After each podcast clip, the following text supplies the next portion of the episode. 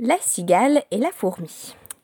La cigale, ayant chanté tout l'été, se trouva fort dépourvue quand la bise fut venue. Pas un seul petit morceau de mouche ou de vermisseau. Elle alla crier famine chez la fourmi sa voisine, la priant de lui prêter quelques grains pour subsister jusqu'à la saison nouvelle. Je vous paierai, lui dit-elle, avant l'août, foi d'animal. Intérêt est principal. La fourmi n'est pas prêteuse, c'est là son moindre défaut. Que faisiez-vous au temps chaud dit-elle à cette emprunteuse. Nuit et jour, à tout venant, je chantais, ne vous déplaise. Vous chantiez? J'en suis fort aise. Eh bien, dansez maintenant. Les fables de La Fontaine. Shalom à toutes et à tous, vous êtes bien sur Dafyomi où je vous propose de euh, revivre votre enfance avec cette fable brève et incisive que chacun connaît, que l'on vous a peut-être forcé à apprendre, alors que vous étiez encore tout enfant. Je me rappelle pour ma part d'avoir été absolument traumatisée euh, par la cigale et la fourmi, tout simplement parce que je ne cessais de me demander si, à la fin de la fable, la cigale était vouée à une mort certaine, face au refus euh, de la fourmi, que je n'ai d'ailleurs jamais compris, peut-être avais-je intégré le principe de Tzedaka, en vertu duquel il aurait fallu prêter quand même ou plutôt donner à la cigale de quoi se nourrir. Ce n'est donc pas peu dire que je m'identifiais à la cigale qui chantait jour et nuit à tout venant, plutôt nuit et jour. D'ailleurs, il y a quelque chose d'assez amusant dans le fait que j'ai choisi euh, cette référence pour ce podcast, le podcast donc, qui va porter sur euh, le DAF 35 de la macérette Beta, puisque c'est vraiment euh, une sorte de méta-commentaire sur mon incapacité à passer suffisamment de temps à préparer le podcast et donc à passer du temps sur mes notes aujourd'hui. Et que c'est précisément le sujet que j'ai eu envie d'aborder à travers le DAF. En effet, euh, bon, j'ai regardé Rachid, parce qu'il faut pas exagérer euh, non plus, hein, mais je n'ai consulté euh, aucun des sites qui d'habitude me permettent d'enrichir un petit peu ma compréhension du DAF, que ce soit l'intertextualité sur Sepharia, le DAF Yomi Stenzel Center que je cite souvent, le collèle du Dafyomi Advancement Forum. Euh, bref, mes sources habituelles, euh, bah, j'ai pas vraiment eu le temps. Alors, euh, je pourrais me défendre en disant que j'ai des cours à la yeshiva qui terminent à 1h du matin. Mais je pourrais aussi simplement vous préciser que j'ai choisi de faire parler mon côté cigale. Il va précisément être question aujourd'hui de l'effort à investir dans certaines activités. Quand est-ce qu'il vaut la peine de faire un effort et quand est-ce que l'on ferait mieux de vivre comme la cigale qui, si l'on veut, euh, a fait un Shabbat prolongé.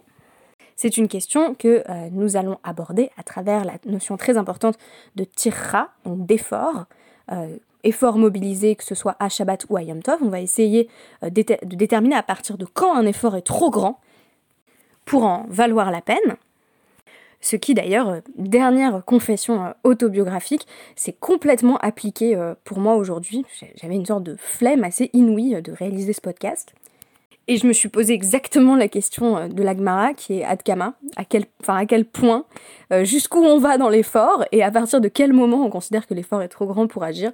Alors certes, dans l'Agmara, c'est par rapport aux lois de Yom Tov, et dans mon exemple, c'était plutôt la question de jusqu'où faut-il aller pour surmonter ça paraisse euh, personnel, euh, je suppose que le podcast lui-même, si, piètre soit-il hein, potentiellement, constitue une réponse à ce Adkama. Alors, on se situe au début du cinquième et dernier Pérec qui va terminer inévitablement sur non pas une ponte d'œuf, puisqu'on est dans, dans mais, mais dans ma vie, une ponte de, bébé. Hein, au bout d'un moment, à l'hôpital, il déclenche. Alors, euh, d'ailleurs, j'ai une amie, une, amie donc, qui s'appelle Eliora Peretz, qui m'a envoyé l'une de ces images vraiment rugby Israël, quoi, des choses qu'on trouve comme ça que en Eretz, euh, où euh, on voit donc des, boîtes d'œufs qui sont en train d'être vendues en magasin et sur lesquelles euh, on voit inscrit les mots Adran Alar Maseret Betsa. Donc en gros c'est fini la macérette sur les œufs et on vend des œufs. Enfin bref, j'ai trouvé ça hilarant et hyper mignon. Alors pour euh, savoir quand on se métamorphose en, fourmi industrieuse à Shabbat et Yom Tov, quand est-ce que justement ça vaut le coup euh, de mobiliser un effort et quand est-ce que ça ne vaut pas le coup, on va prendre la première Mishnah. Euh, quand je dis quand est-ce qu'on se métamorphose, c'est bien entendu la question de quand est-ce qu'on est autorisé à le faire, alors que normalement non. On a besoin de poser le, principe général en vertu duquel la euh, c'est-à-dire le grand effort, doit a priori être évité. Donc tout ce qui va être dit par la suite, qui va permettre de faire une action euh, qui constitue malgré tout une forme de, de, donc d'effort, va constituer une exception par rapport à la règle qui est que, euh, ben, c'est un peu la définition de Shabbat, hein, c'est Shvut, on doit se reposer à Shabbat, on doit se reposer à Yom Tov. Et pourtant, nous dit la Gemara.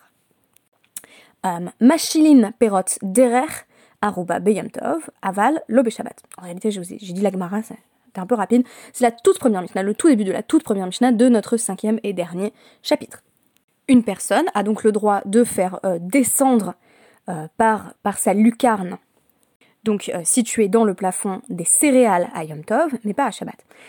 Je traduis pérote par céréales tout simplement parce que le Rashi nous, suggère d'aller dans ce sens, donc je vous lis un petit peu euh, le, le, Rashi euh, sur la Mishnah, donc il nous dit Mi Yeshlo Chitin Veseorin, donc voilà, quelqu'un qui a, qui, a, qui a du blé euh, ou de l'orge Algago, qui avait donc déposé de, de, du blé ou de l'orge chez, chez Tochin Algago, qui, qu'il avait donc, que cette personne avait laissé sur le toit pour les y faire sécher. Pardon, chez Tochin Algago Leitiavesh, du coup, je me suis avancée. Ve ra geshamim meshamshin uvain, hitirulo, litroar ou euh, lehashlir derer aruba chez Bagag. Euh, et qui donc voit que la, que, la pluie arrive, et donc va, risque de tomber euh, sur ces céréales. On, a autorisé cette personne pour ne pas perdre, c'est comme on va le comprendre par la suite dans la Gemara, pour, ne pas perdre en gros bah, toutes ces céréales, donc c'est une forme de, perte monétaire. On lui a permis de faire un, un gros effort et de faire descendre euh, toutes ces céréales déposées euh, sur le toit à travers la lucarne qui est située dans le toit. Euh, noflin Et on les fait ainsi tomber sur le sol à partir de la lucarne pour ne pas justement qu'il y ait un effort supplémentaire qui consisterait par exemple à, je sais pas prendre une échelle, se charger, de, se charger le, dos de céréales, euh, et, descendre par l'échelle, ça je pense que ça rentrerait dans ce que Rachi appelle ici la et terrain, un effort qui serait euh, trop grand. Donc déjà on est dans une logique de euh, réflexion sur quand est-ce que c'est quand est-ce que c'est trop?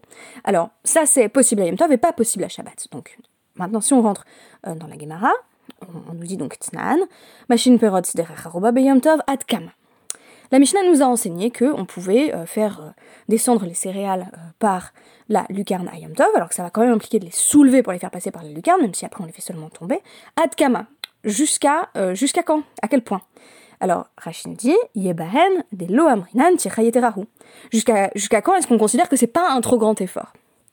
Quand est-ce qu'on passe euh, du domaine euh, de la fourmi au domaine de la cigale? Même si là c'est plutôt l'inverse en réalité, puisque on doit être plutôt cigale à Shabbat et Yom et il s'agirait de ne pas devenir fourmi, de ne pas faire un trop grand effort. Réponse donc de euh, Rabbi Zeira, qui rapporte au nom de Ravasi. Certains disent que c'est Ravasi qui a rapporté au nom de Rabbi Yochanan. Ah, Keota Sheshaninou. Il y a une autre Mishnah qui va peut-être nous aider à répondre euh, à cette question. Mais cette Mishnah, vous allez le voir dans le contexte, elle parle de Shabbat. Donc, peut-être qu'on va pouvoir déterminer à partir de ce qui constitue un effort trop important pour Shabbat, on va peut-être pouvoir déterminer ce qui constitue un effort trop important pour Yom Tov. Alors, on nous dit mefanin arba kupot shel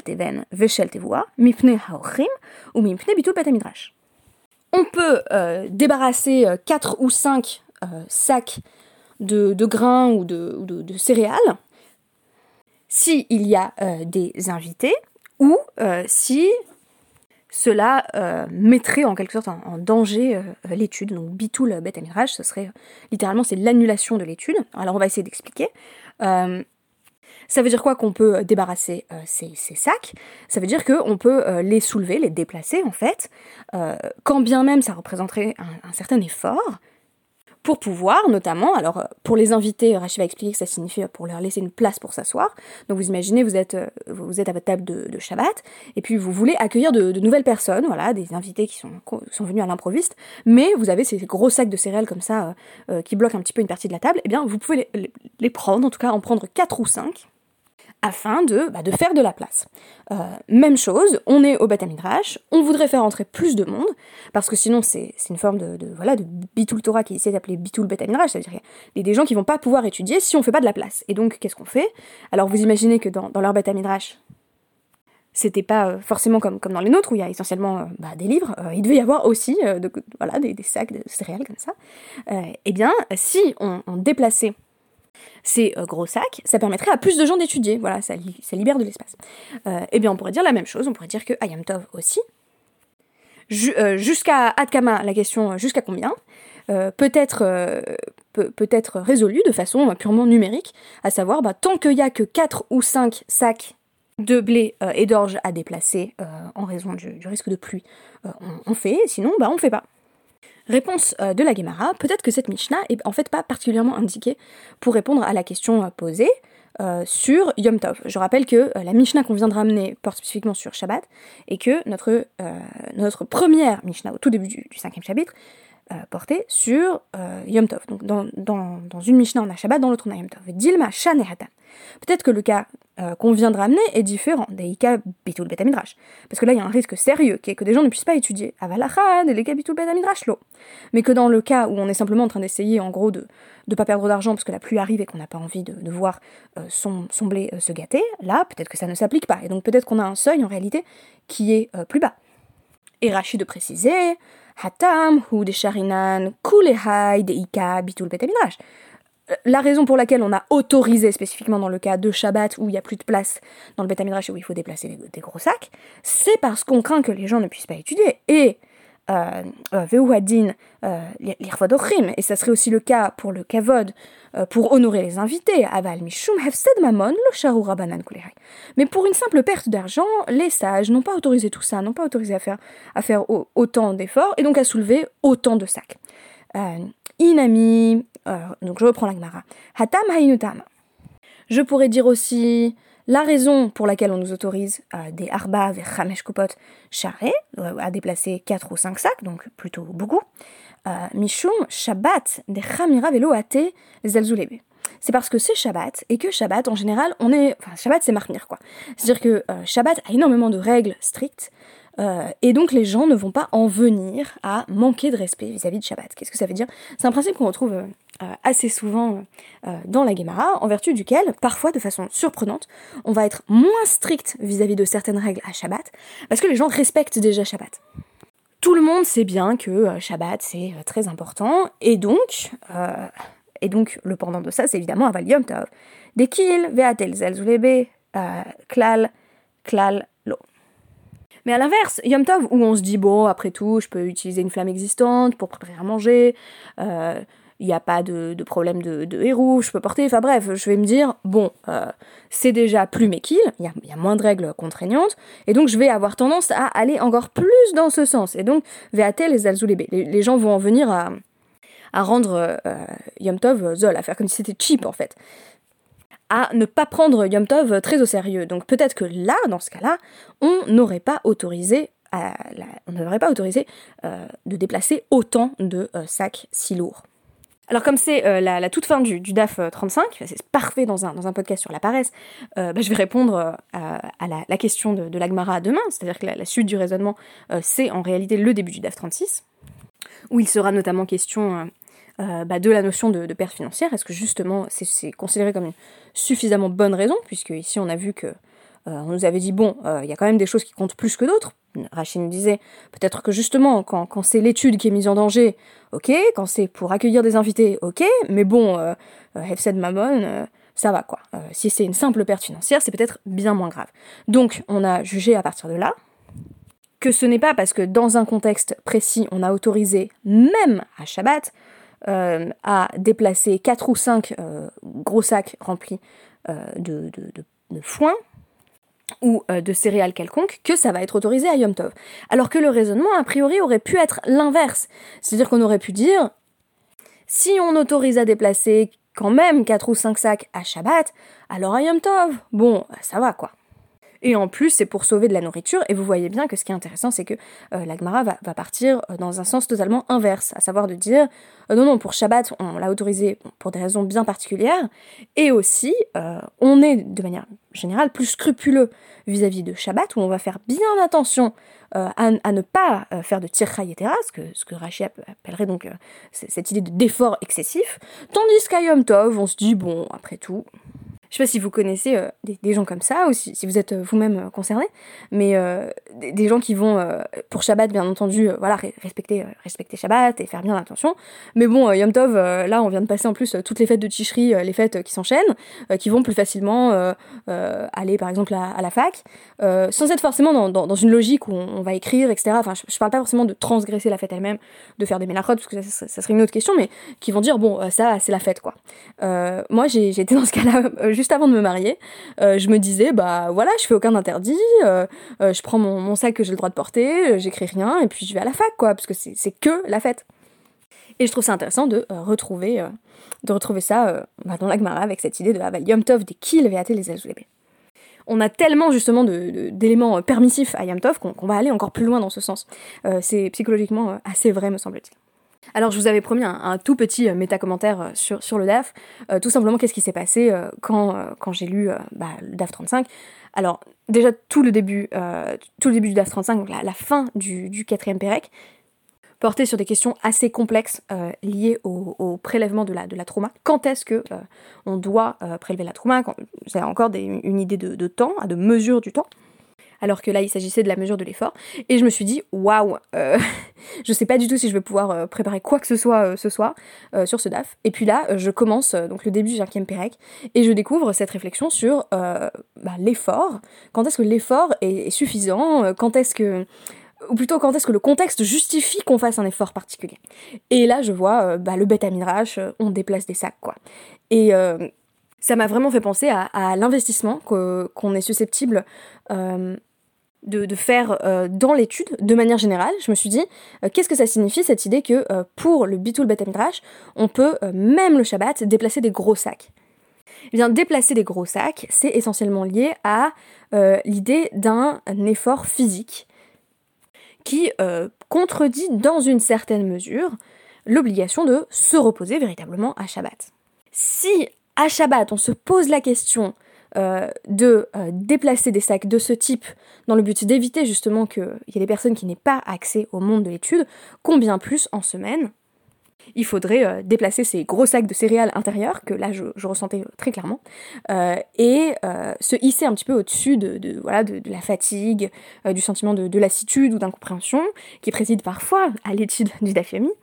Et il fallait quitter un peu le mode cigale, qui est d'ailleurs de plus propre euh, à, Shabbat et à Yom Tov qu'au jour de Chol, qu'au jour de la semaine, et il fallait un petit peu euh, passer en mode fourmi. Alors c'est ce que j'ai essayé euh, de faire aujourd'hui en vous proposant malgré tout des tout petits éléments de réflexion vraiment très modestes et très paresseux sur le DAF. Si je synthétise, je vous dirais tout simplement, en semaine, soyez fourmis, le Shabbat et Yom Tov, soyez cigale, à moins que vous ne découvriez quelque chose qui en vaut véritablement la peine. Aujourd'hui, nous avons défini que, bien entendu, l'étude et l'accueil euh, étaient euh, euh, deux éléments corrélés qui justifiaient que l'on déplace les gros sacs. Et demain, on va se pencher sur la question de, la perte plus personnelle, ce que Rachi a qualifié de F7 Mammon, la perte financière, qui va être l'enjeu du DAF suivant. Merci beaucoup et à demain.